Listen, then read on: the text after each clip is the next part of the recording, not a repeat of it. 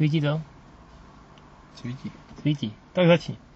E-Faster Life, zdravíme vás, zase s Vaškem sedíme v autě, děláme si krásnou pohodu za teplého počasí a máme tady spoustu zajímavých témat, tak jako každý týden. Tohle je hezký období, to je nejhezčí studio možná zatím, co jsme měli.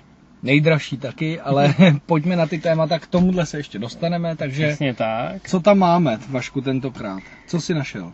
Našel jsem toho spoustu. Novinky, co jsme řídili, všecko se dozvíte v krátkém sledu a začneme ve Švédsku, odkud jsem se shodou okolností vrátil, o tom taky až později.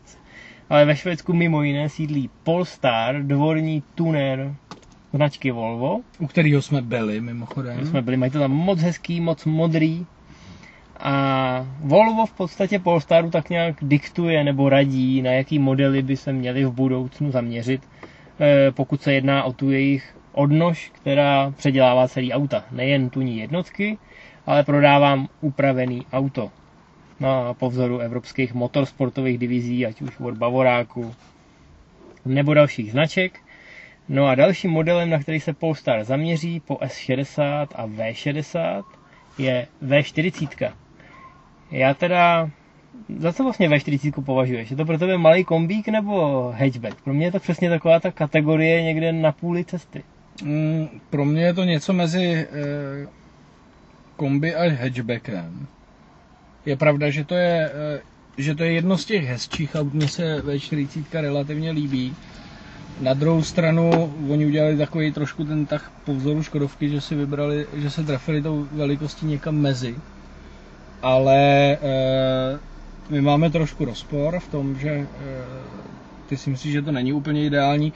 Já si myslím, že to je relativně trošičku jedno u Volvo, protože mně přijde, že Volvo má tak strašně specifický zákazníky, kdy je těžký vymyslet nebo říct, který ty lidi by takovýhle auta kupovali, protože já si oficiálně myslím, že zákazníci Volva ani takovýhle auta kupovat nebudou. Nebo myslím si, že ty lidi nejsou tak nadšený řidiči, aby je oslovilo auto postavený komplet od toho Polestaru. No v podstatě, aby jsme si to ujasnili, bude to ve svým principu hot hatch. A já si nemyslím, že to je od Volva úplně moudrej tah, protože hot hatchů je Evropa přeplněná. Vidíme to dneska na těch hot hatchových válkách a v podstatě jako není kam šlápnout. A musí to auto hlavně být sakra dobrý, aby mělo nějaký úspěch a... Nevím, jestli tohle od nich předělaný auto. To auto je dobrý, jako ta S60, kterou my jsme testovali, tak to auto není špatný. Tam akorát byl jediný problém s tou automatickou převodovkou, ale zase, mě spíš tam vadí jedna důležitá věc a to, pro koho je to auto určený, protože si nemyslím, že to auto, které jsme my řídili, cílí na zákazníky S60, pokud to tak je, že to je určený pro nový zákazníky, tak s tím bude mít Volvo podle mýho stejný problém jako Hyundai, aby se etaploval jako sportovní značka s Hyundaiem Genesis, jako coupé. No jasně, ale hlavně já myslím, že to S60, kterou jsme řídili, tak v mnoha ohledech byla, řekněme, přeinženýrovaná na tu úroveň těch úprav, které jsou v těchto autech k mání. Ale to se samozřejmě bavíme o v sedanech vyšší střední, vyšší třídy, tam je to jasný. U těch hatchbacků ty úpravy zase tak brutální nejsou. Já nevím, jestli si pamatuješ, Polestar když si upravil jen tak jako koncept pro sebe, C30. No tak to bylo brutální závodní auto, že jo? To byla extrémní šílenost, ale samozřejmě nic takového od té V40 očekávat nemůžeme, to bude prostě úprava ve stylu GTIčka. Žádný, podle mě, stavitelný podvozky, žádný podobný věci, prostě větší brzdy, hezký interiér, víc koní samozřejmě, protože... No, i když na druhou stranu oni mají, že u té 60 třeba stavitelný podvozek, který může být jednoduše, protože to mají udělat jen po vzoru závodních, to znamená musí si kleknout pod auto, překlikat si ty tlumiče. Myslím si, že to lze jednoduše udělat i na tu V40, ale problém je, jak já říkám, že změnit tu image, že vyrábíš auta pro slušňáky a najednou tady děláš pár modelů pro vyvrhele, tak je strašně těžký, protože ten člověk přemýšlí v intencích, každý člověk přemýšlí v intencích, jo, chci hot hatche, a teď tě začínají napadat ty značky a to ti tam nezapadne tohleto. To znamená, ta tradice, no. Ať udělají cokoliv, ať to je, jak jsi říkal, třeba XC90, nebo to, tak jim bude trvat hodně dlouho, než někdo si řekne, zařadí do toho výběru značku Volvo. Chci hot hatch, je Volvo. Chci sportovní SUVčko nebo supersportovní SUVčko Volvo. To tě prostě nebude napadat. Já myslím, že zrovna u těch XCček, chápeš, sportovní SUVčko, nikdo nepovažuje jako upřímně za vyvrhele nebo za nějakýho drsňáka, jako máš X6M třeba, že jo? To je X90. Ale jako X6M si nekupuje někdo, kdo chce řezat zatáčky. No ale kupuješ si to jako... Kupuješ, protože chceš zatraceně rychlou dvoutunovou cihlu. A to by to Volvo taky mohlo být, aniž by obětovalo tu svoji image. No ale ne... Toho bezpečného, pohodlného, ono nemá žádný sportovní auto. Právě že ne. Já vím, ale tak já ani X6M, X5M nepovažuji vyloženě za jako sportovní auto. Já jo, ale... Neříkám, že je špatný. Ale tam je jiný problém, to je úplně jedno, jak hodně sportovní je. Ale problém je ten, že u Bavoráku tě to nepřekvapí a zařadíš ho do toho výběru, ale Volvo ne. Volvo nevyrábí žádný sportovní, řidičky zajímavý, motoricky zajímavý auto.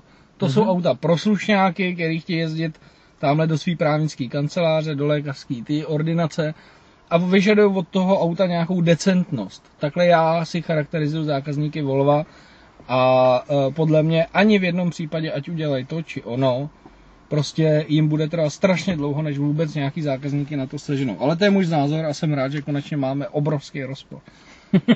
Rozpor máme, podle mě by XCčka tuhle pověst vybudovali rychlejc a přinesli by víc peněz. Podle mě je tam mnohem víc zákazníků, co budou chtít to nejrychlejší XCčko, protože zákazníci XCčka mají ty peníze na rozhazování. Já vím, Vašku, ale 90% XCček je dýzlových. Vůbec jako, jak říkám, já tvrdím, že to prostě nepřejde přes tu hranici toho, že by to mohlo takhle jet, tak ty lidi by byli z toho nervózní, že jim to Volvo takhle jede. To jako, já si myslím, že ne, že to je dlouhá cesta, je úplně jedno, co udělají, ale musí to jakoby s prominutím srát hodně, aby to do těch lidí dostali, že? Ty potřebuješ to nějak jakoby zveřejnit primárně, dostat do těch lidí, hele, my tady děláme, my tady máme to vlastní švédský M-ko, prostě podívejte se, jeden model, dobrý, druhý model, dobrý, třetí model, dobrý, a teprve až u pátého modelu za 10 let ty lidi řeknou, ty vole, to Volvo dělá i dobrý sportovní auto. No, teprve pak to bude samozřejmě je tady ještě možnost, že ta V40 je trošku pod očekávání Volva, a protože Polestar nemá do čeho píchnout, tak ji chtějí takhle zatraktivnit, jo? To je další varianta, možnost. To je určitě možnost. No uvidíme, která z nich to bude, budeme asi v očekávání, co teda z nich vypadne. A teď se přesuneme někam, kde se vyrábí jedno auto za druhým, jak na běžícím pásu. Počkej, ještě se nemůžeme přesunout, protože ty si neřekl, kolik to má mít výkon, ta V40. Bude hrozně rychlá určitě. Já jsem někde viděl 320 koní, jestli je to pravda. To si myslím, že je říše snů, ne. Já jsem někde četl 320 koní. To myslím, že bude méně, člověče, to možná jako... Můžeš vytáhnout svůj mobil a přesvědčit mě o opaku, když už máme ten rozpor. A já zatím teda se přesunu do německých luhů a hájů. 320 koní. No, každopádně k Audi teda. Jo. Náskok díky technice, díky tomu, že mají ten rychlej běžící pás, tak vyrobili 6-miliontý Quattro. Je to SQ5, jak si dobře poznamenal, je to Quattro v úvozovkách pro někoho. A no prostě... protože je to Haldex, mě by zajímalo, kolik z těch aut už dneska je Haldex, jo. Kolik Quatter je opravdu... No, Quattro, že jo, to už jakoby není Quattro, co si budeme povídat, Audi, nevím, oni o tom samozřejmě moc nemluvějí, ale... Už se dlouhou dobu do většinu modelů montuje Haldex místo Toroznu. Takže už to s tím klasickým Quattrem, který tady věřím tomu, že prezentujou, moc nemá společného. Ale tak jako jo, vyrobili toho spoustu, myslím si, že se jim podařilo zavíst ten marast, který tady je, a to, že prostě dneska každý druhý šílí potom mít pohon 4x4. To je jejich práce i další jiné věci. A je důležité, aby to i oslavili, samozřejmě, s tím jako souhlasím. Já naprosto souhlasím s tím, že je to z velké části jejich práce, protože právě ty dobové reklamy, jak tam Audi vyjíždí sjezdovku a jak vyjíždí skokanský můstek, tak to spoustu lidí přesvědčilo o tom, že ta čtyřkolka teda zvládne všechno, mámo, a musíme si ji pořídit. Jediný, co z toho nepochytili, že v té reklamě byl sníh, to znamená, aby jezdili s tím na sněhu, oni s ním jezdí v pařížské ulici a všude možně ne, jenom ne na sněhu, že? No jo, k tomu se ještě dostaneme. ale chtěli jsme jenom trošku zazpomínat na doby, kdy Quattro teda opravdu bylo Quattro a na naše nejoblíbenější Audiny, který s tímhle pohonem měli opravdový divy. Za mě teda, protože Kuba mi... V podstatě, když jsme se o tom bavili, co kdo z nás řekne, aby jsme to neměli stejný, tak z nás obou vypadla naprosto stejná věc. Kuba byl trochu rychlejší, takže já si teda beru to původní, originální Quattro, který vzal útokem nejen ty sjezdovky, nejen ty můstky, ale i celou rally. Výstavní kousek skupiny B. Ostatně, pokud jste byli letos na Legendách, tak jste tam mohli vidět ten homologační speciál v krásný červený barvě. A to je auto, který jako bere dech. Někomu může připadat příliš hranatý, ale kdo ví, o co se jedná, tak si myslím, že na první pohled musí smeknout klobouk. Takže to je pro mě to auto. Nicméně to, co teď řekne Kuba, i když už to teda bude dvojka, tak pořád stojí za to a taky bych to někdy chtěl vidět a jako vyzkoušet na vlastní kůži, i když šance je dost mizivá, protože tohle auto patří k legendám, který si každý hlídá a opečovává. Tak já než se dostanu k tomu svýmu autu, tak už můj chytrý telefon tady našel to, co jsem potřeboval. Tak Vašku, jenom abys věděl, v tom Volvo V40 bude 2-litrový přeplňovaný 4válec z nového Volvo XC90. Já to psal, ale vykouřil jsem to z hlavy, takže teď budu kejvat. A měl by produkovat 315 koní. Z 0 na těch 96 km by měl zrychlovat pod 6 sekund a maximálně by měl jet 250. Jo? A to auto by mělo motor teda, podvozek, jak jsem já říkal, jasně tlumiče a pružiny, jiný stabilizátory a přesně tak, jak jsme, já si myslím, že to bude to samý, protože tady přesně měly by tam být linci tlumiče, což no, to není samý, to úplný beránek, to už vyplývá asi z toho výkonu. Já a brembo brzdy samozřejmě to samý. Jako. Jsem si to asi trochu portaktoval v hlavě. No a i tak si myslím, že je to takový jako s kladivem na komára. No. A měl by to mít 4-kolku. No, takže... no jasně. Ale je to zase na druhou stranu, je to pod těma, když už teda dobře, tak Volvo se snaží být prémiovější, tak je to už malý výkon na ty AMG A45, protože máky 2 litr z něho uměli dostat 360 koní. Takže to zase jako bude slabý. No tak 315 koní není úplně špatný výkon, ale jasně, pokud to bude stát kolem milionu, tak... To nebude stát kolem milionu, se zbláznil u Volva. To bude stát tak 1,5 milionu, že 1,3 milionu. 1,3 to bude určitě, jako minimálně. No je jasný, že to bude nad R-kovým Wolfem.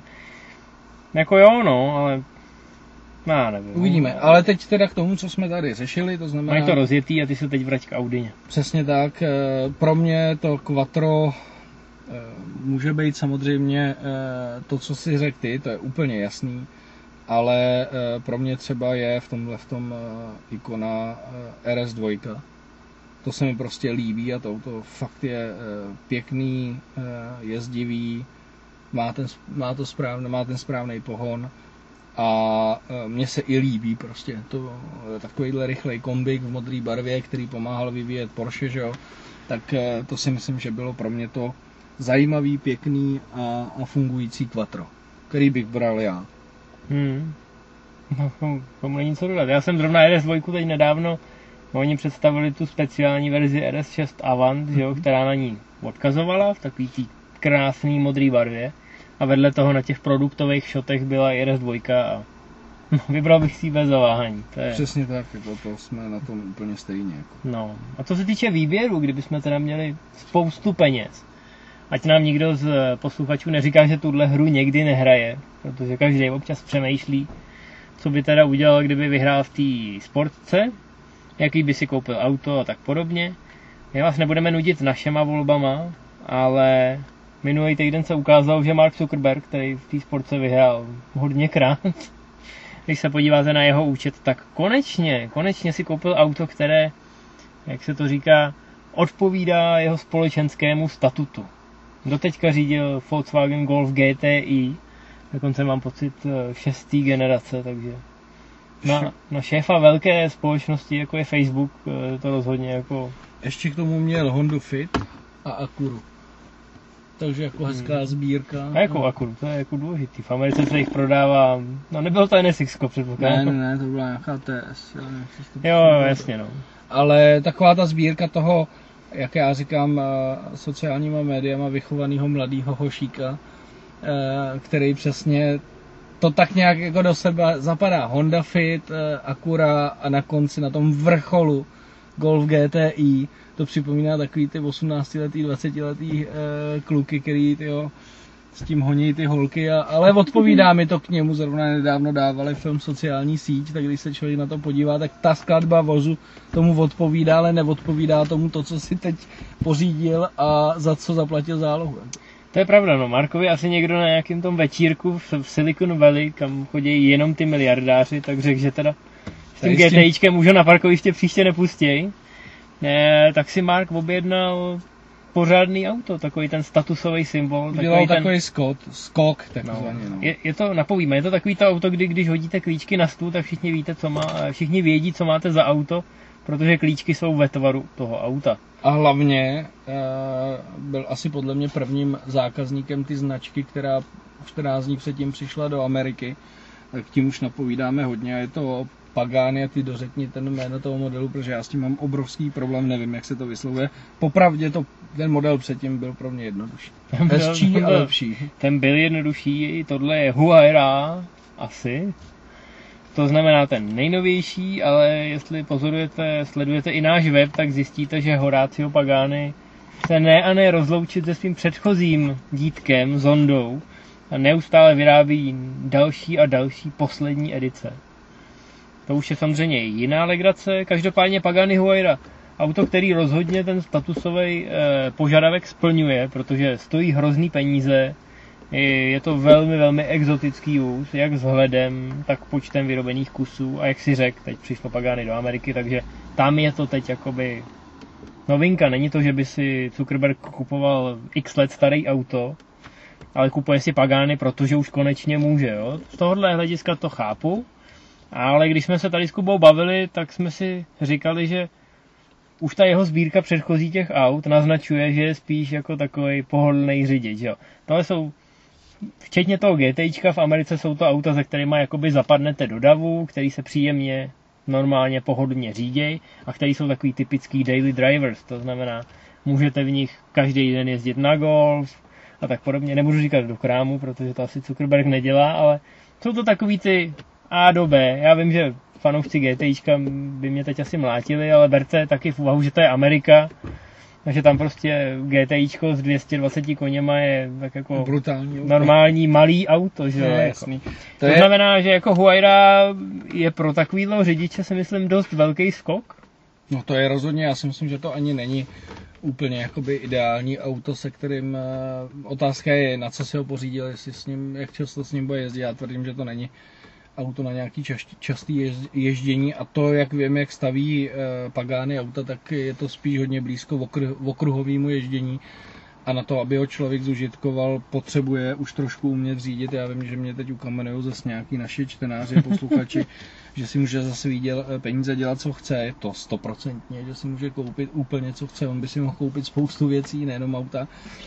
Ale tak jako asi, přesně jak říkáš ty, ono to tam bylo někde i zmíněný, prostě mají tamhle ta osobnost, no tak asi mu někdo poradil, nevím, jestli samoho to napadlo, ale nechce zůstat pozadu a udělal takovouhle koupi a koupil si super drahej, super exkluzivní super sport. Zase zajímavý, že si nevybral klasický Ferrari, Porsche nebo cokoliv jiného. Já myslím, že to dává smysl v tom směru, že si řekl, že Pagani teď přišlo do Ameriky, takže v podstatě to jako je nová věc a hlavně, já si myslím, že Huayru nemá za tolik lidí a to auto můžeme spekulovat o tom, jestli je hezčí Honda, podle nás je, ale to auto rozhodně si na silnici s ničím jiným nespleteš. A má velmi, velmi výrazný styl, design, zvuk, všechno. A na druhou stranu svým způsobem on nešel s davem, protože dneska je logický, že si teda objednáš P1, LaFerrari nebo 918 Spidera, pokud ještě můžeš, ale myslím si, že Zuckerberg má ty peníze, aby přesvědčil. Mohl by si samozřejmě po vzoru spousty celebrit pořídit Ferrari, který by bylo jenom pro něj, byl by speciálně upravený. Ferrari teď tyhle modely sází sype jak na běžícím páse. Já mám skoro pocit, že ta jejich speciální odnož, která se věnuje těmhle modelům, má teď víc práce než klasická ta fabrika, která vyrábí sériový modely.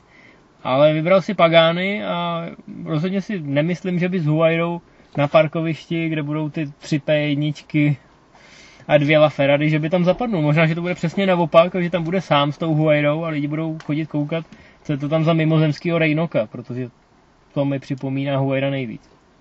To je moje přezdívka ze základní školy, ale budiš, ty jsi se ještě ptal, co bych já, tak mu doporučil za takový bezpečný, rychlý auto. Sice je tam proti mému přesvědčení, ale... No, tam jde o to, jestli existuje auto, který je podobný statusový symbol, ale řídí se tak nějak jako... Ne, nemá úplně podobný statusový symbol, ale já tvrdím, že by pro něj úplně nejlepší by bylo Porsche 911 4S a s tím by se neměl snad nikde úplně vykotit, pokud vypne stabilizaci, ale to si myslím, že by bylo pro něj jako přestup z Golfu GTI, když už chce do něčeho echt jakoby lepšího, tak by to byla nejlepší cesta. Myslím, že by to měl vzít po malých krůčcích. No tak to je jako slušný krok, ale není to tak obrovský krok jako tady k tomuhle. Myslím si, že by ho to trošku naučilo a pak by mohl jít do toho, ale jak říkám... Jo, jako z řidičského hlediska určitě, ale musíš to brát v tom smyslu, že kamarádi si právě koupili P1. No tak měl doteďka Golf GTI, jako, takže já si myslím, že tam úplně problém by v tom nebyl, ale chápu, že ty věci v tom světě se dějou jinak, ale já bych mu doporučil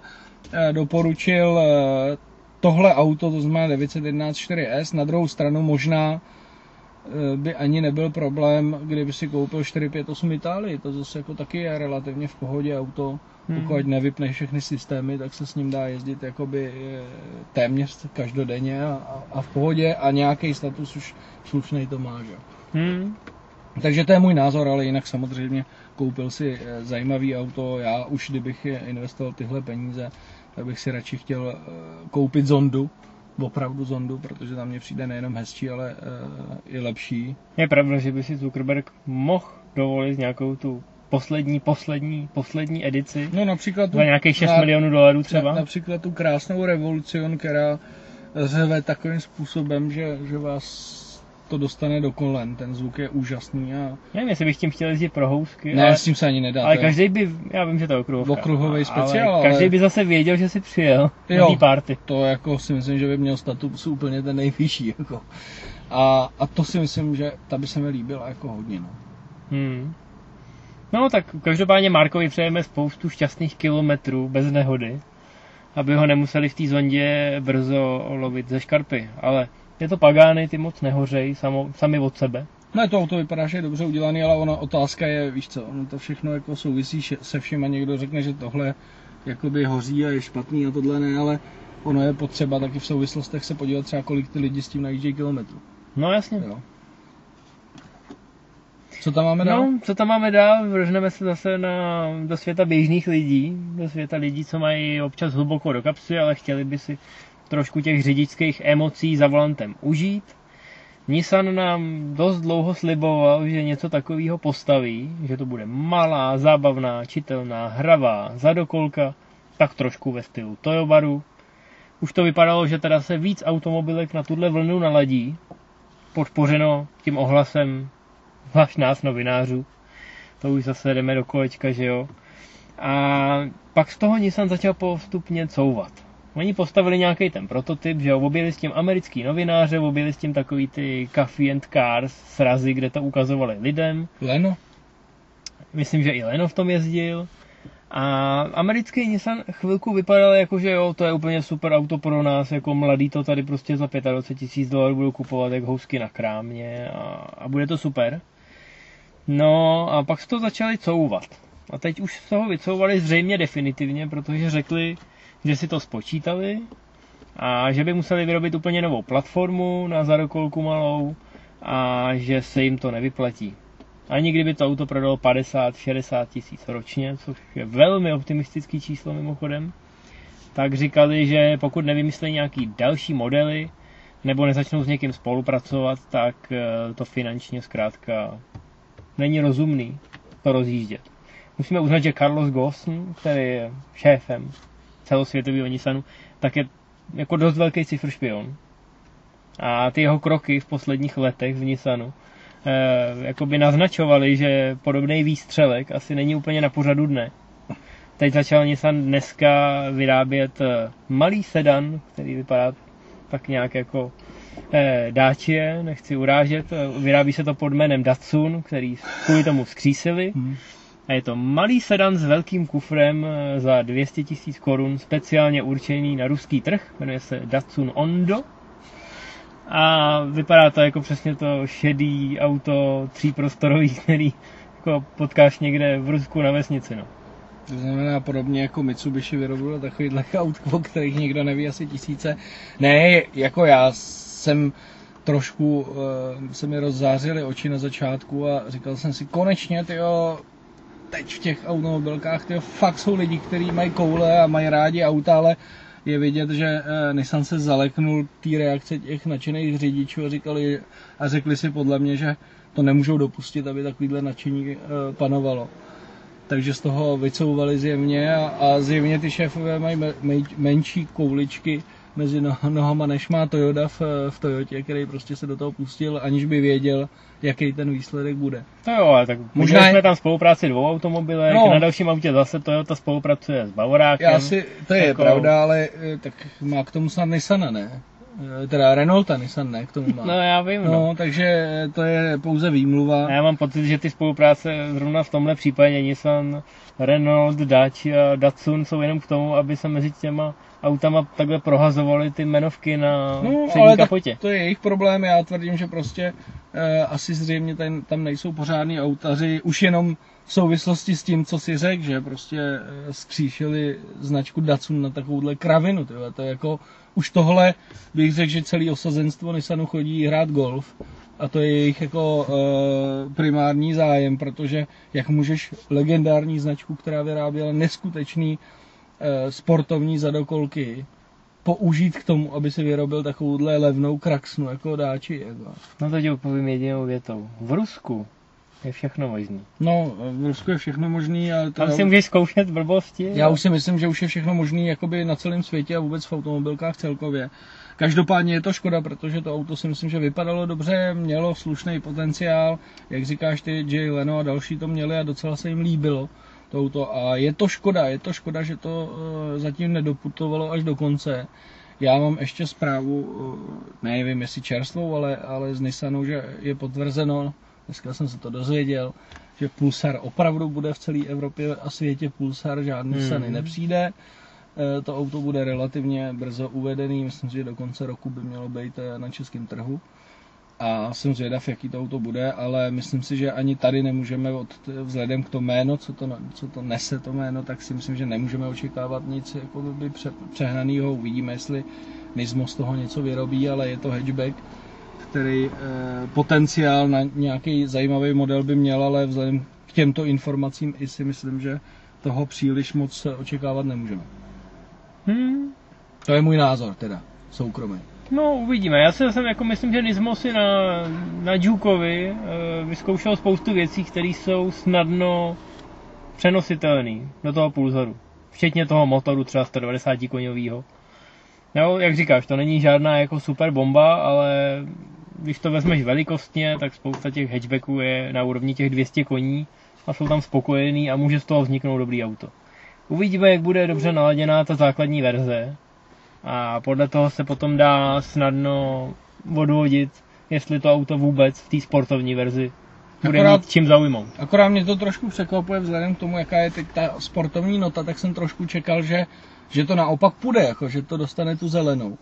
A to je jediné, co mě překvapuje. Víš, že jakoby bral bych to před, já nevím, 2 rokama, 3 rokama, kdy tady bylo to 5 rokama to šílenství zelený a všichni emise a elektrický model, tak chápu, že tohleto smetou ze stolu, ale dneska, když prostě jdou dopředu ty sportovní auta, vrací se jich spoustu, tak mě spíš tohle rozhodnutí překvapuje, ale asi jo, no, tak někdo to tam spočítal, zjistil, že jim to nepřinese zase, jak jsme dneska zvyklí, peníze a že už dneska to není o tom srdcovství a nadšenství, ale jenom o těch penězích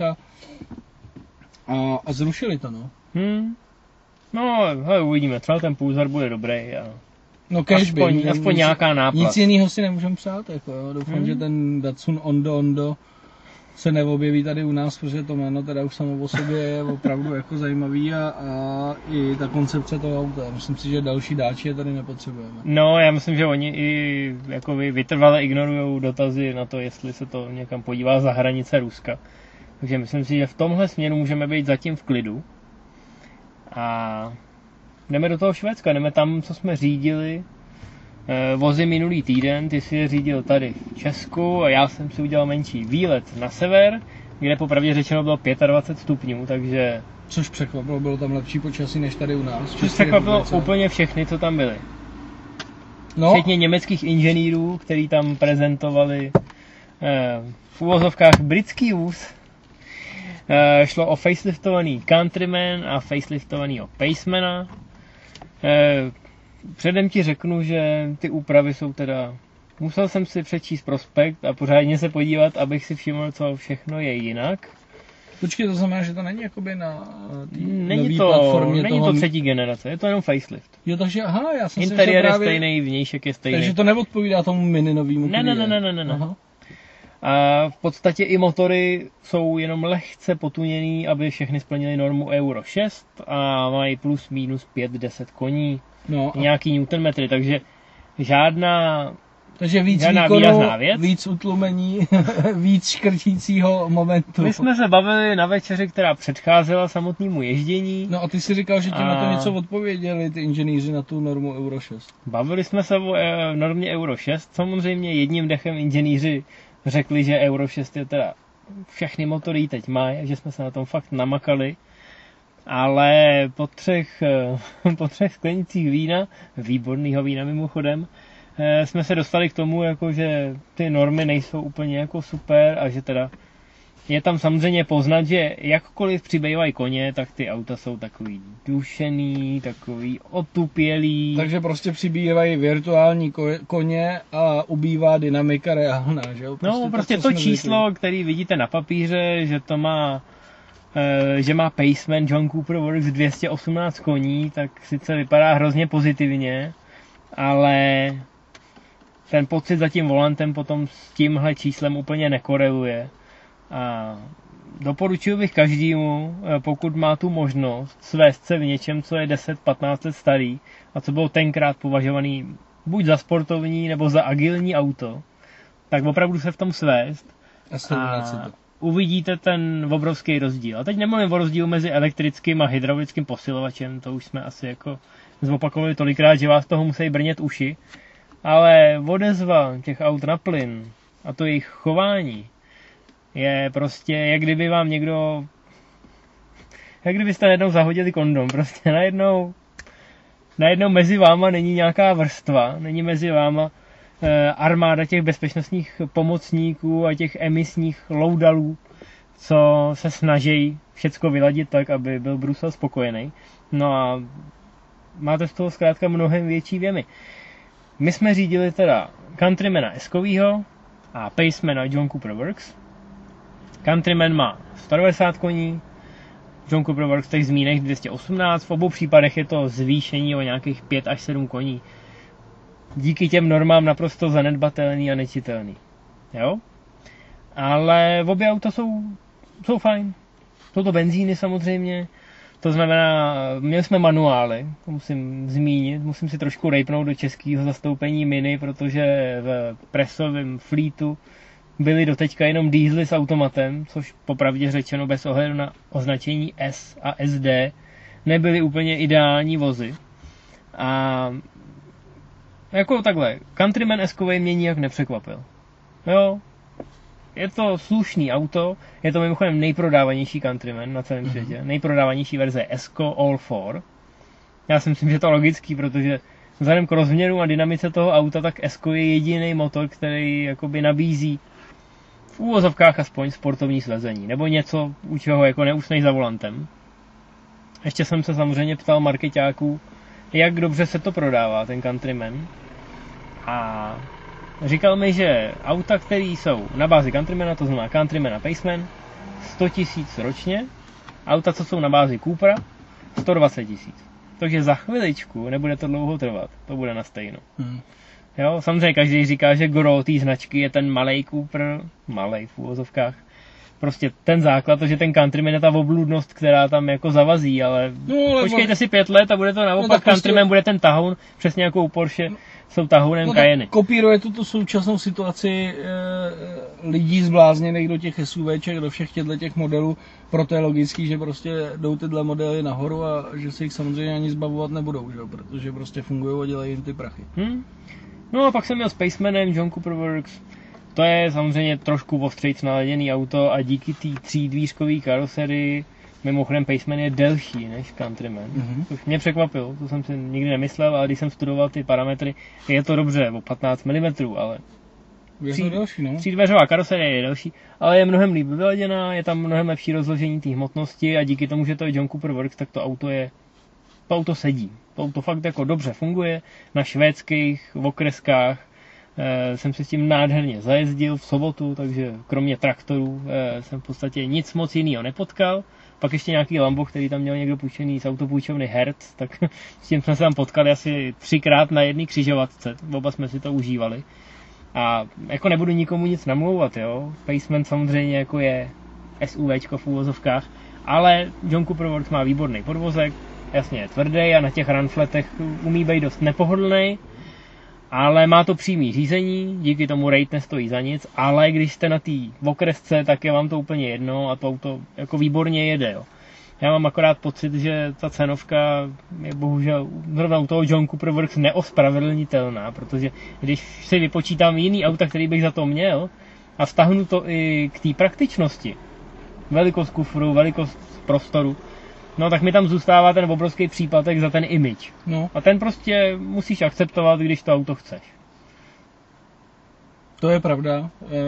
Já si myslím, že Mini, ale v dnešní době bych řekl, že už je dost velký teda ten příplatek, ale to si každý musí sám odůvodnit. Každopádně já jsem měl taky auta ze stejného, můžeme tomu říkat koncern asi je, ne, když to má dvě značky.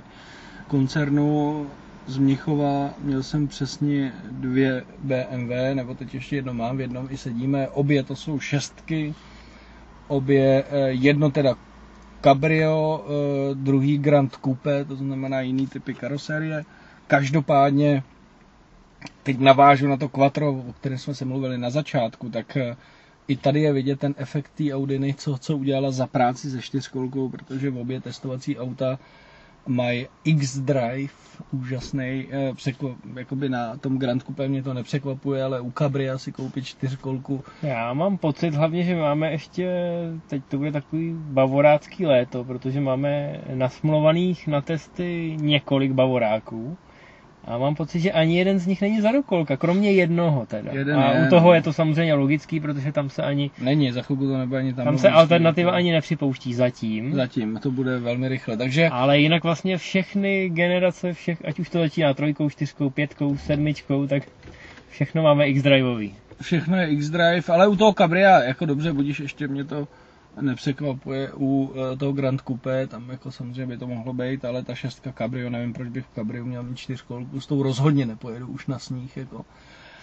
Ale každopádně ty auta, já bych řekl, jak to mám já prostě, mně se strašně líbí Grand Coupé. Mně se nelíbí 6 kupéčko, nelíbí se mi 6 Cabrio, mě ten zadek, jak tam nejsou ty dveře, tak mi přijde strašně natažený, strašně dlouhý, strašně jako je humpolácký. A bohužel takhle mi připadají všechny teďka kupé od bavoráku, jak 4, tak i 6. Ale Grand Coupé se mi strašně líbí, přijde mi, že má vyvážený tvary, vypadá nádherně, je fakt pěkný, navíc v té barevné kombinaci, kterou máme. Máme ohňovou, oranžovou. Taky moc pěkná. No každopádně jedno bylo, teď se můžu zmínit i o tom označení, měli jsme 640i Cabrio a 650i Grand Coupé. Můžu to rovnou přeložit možná do motorové řeči, aby si to lidi uvědomili. Naštěstí 650, i když to není 5 litr, tak je to 8válec a zní moc hezky, ale objem je jenom 4,4 litru. Přeplňovaný samozřejmě. Ano, a v případě 40i se jedná o 3 litr. Říkám to správně. No jasně, 3 litr přeplňovaný, otevřeš tu kaputu a řekneš, Tam se nám ztratil ten motor tady v tom motorovém prostoru, který má velikosti rozměry na 12 válce. Prostě nikam, máte tam 3 litr, 6 válec, to auto samozřejmě jede, jako tam není problém, že jste říkal, že nejede, ale v určitých případech už jsem si říkal, že je to znát, ta kombinace toho výkonu, té hmotnosti. Jediné, co mě na tom přišlo zvláštní, tak v tom režimu EcoPro, když jsi to přepnul, tak reakce té převodovky a toho nástupu, toho výkonu, tak tam mi přišlo, že to bylo líný. Tady ta 650 je vidět, že ten 8 válec má daleko rychlejší reakce a ten EcoPro režim je líp nastavený.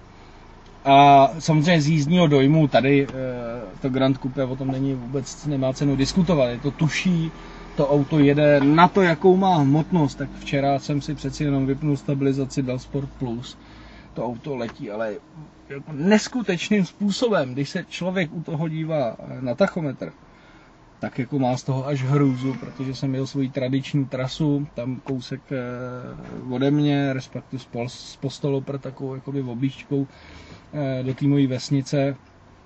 To auto normálně, tahle velká kráva, nemá problém do toho jít do zatáčky bokem. Funguje a jenom kdyby mě nebrzdila moje manželka, tak jsme si užili včera teda neskutečnou jízdu, ale ona samozřejmě viděla z té své pozice na ten tachometr, protože ta digitální přístrojovka změní ten ručičkovej na ten digitální, že jsou tam vidět ty čísla a ta teda v polovině, ta tak začala šílet, že jsem se zpomalovat, až jsem říkal, že už jedeme jak bába. Každopádně to auto, opravdu se musím sklonit na to, jak je velký to Grand Coupé, tak funguje úžasným způsobem. Je komunikativní, máte zpětnou vazbu, cítíte. Samozřejmě už je to problém to někdy ubrzdit, protože to auto prostě je těžký. Ale jako velmi dobře odvedená práce, jediný, co ještě jako pro mě, tak za tu částku, kterou za to dáváš, která je teda jako přestřelená taky, tak trošku některé detaily třeba mně přijdou, že tomu neodpovídají, ale to je tak jediný, na co si člověk může stěžovat, jinak to auto je teda Grand Coupé, to bych si nechal líbit. To Cabrio mě nějak moc neoslovilo, já nejsem úplně na kabriolety.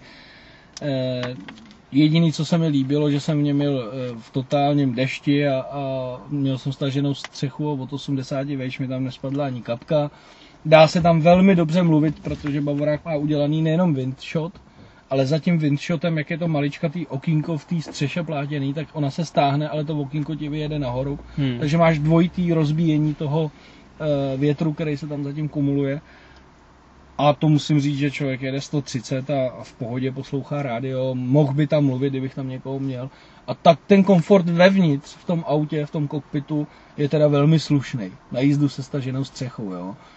A víc k tomu moc nemám, protože já pro mě jsou kabriolety, že jako jezdíš pohodově, to není někde do zatáček se prostě dávat, ale bylo to pro mě překvapení, že já trošku jsem udělal takovou věc, kterou jenom nás neměl dělat, jsem do toho auta skočil a nepodíval jsem se, co mám za tu kombinaci motorů pohonu a tý kombinace toho celku, tak jsem si jel, a říkám, hele, je mokro, tady teďka mám takovej výjezd, tam jsou dva kruháče, mám takovou sekvenci, si říkám, ty, jak si zkusím dát takovej bůček malej, tak jsem si to vypnul všechno, a teď jsem na to nastoupil a se to najednou začalo celý hrnout, že jo, teď jak to ještě bylo měkký, tak to tak jako jelo podivně, gumovitě potom, říkám, ježíš, to není zadokolka, to je čtyřkolka, tak mě to trošku překvapilo. No tak pak už jsem měl takovou rychlejší, čistější jízdu a nesnažil jsem se tam s tím dělat kraviny, ale dá se s tím jít taky rychle, ale že by byl člověk z toho vyvalený, není, prostě je to kabrio, no.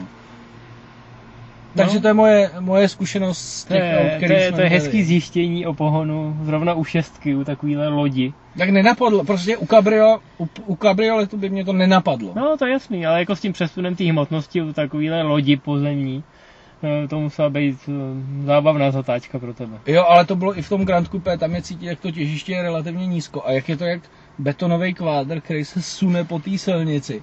Musíš samozřejmě s tím počítat, i když chceš do té zatáčky, zvláště v rychlejch.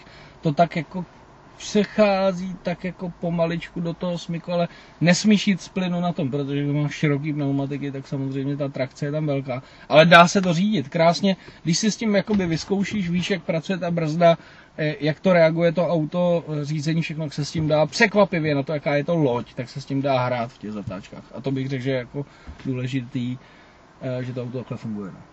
Mm-hmm. No tak to bude pro dnešek všechno. To je všechno. My se s váma těšíme za týden. No, možná další. To bude trošku později, protože já se zase někam vydám. Jo, vlastně Vašek, no vydám, já bych tomu řekl jako polodovolená, Vašek samozřejmě se... Je to služební dovolená.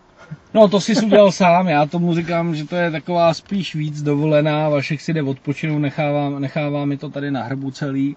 Já ještě do toho samozřejmě jedu na jednu prezentaci úterý, středa, takže vám asi i Faster Live přineseme příští týden o něco později, ale to musíte v letních měsících pochopit. Nám se líbí, že, nebo my jsme rádi, že ten pořad se líbí, že má vzestupnou tendenci a těšíme se, až přijde nějaká interaktivita, až prostě na nás začnete šít, ale... Přesně tak, klidně nám posílejte dotazy, jestli se chystáte koupit nějaký auto, tak dejte vědět, my vám to třeba rozmluvíme. Nebo naopak schválíme, jestli chcete s něčím poradit, zjistit a prostě dávejte, šijte do nás, ať můžeme navíc reagovat. Na těch prezentacích občas něco dostaneme a pak to chceme někomu dát, aby jsme mu udělali radost, takže teď nedávno mi zrovna Kuba přines takovou magickou tašku, kde je spousta zajímavých věcí, o kterými bychom mohli soutěžit a řekli jsme si, aby jsme vás teda ponoukli k nějaký ty interaktivitě, že od příště bychom zavedli do našeho podcastu nějaký soutěže, to znamená, budete třeba poznávat zvuky aut, budete odpovídat na nějaké kvízové otázky a kdo nám nejrychleji a nejsprávněji napíše na náš e-mail, tak bude mít šanci něco vyhrát. Takže je tu hodně důvodů, proč si najít příští relaci, která by měla být koncem příštího týdne, protože budete mít možnost se nějakým způsobem obohatit na náš úkor. Tak mějte se hezky, naslyšenou a těšíme se. Mějte se a šťastnou cestu, ať pojedete kamkoliv.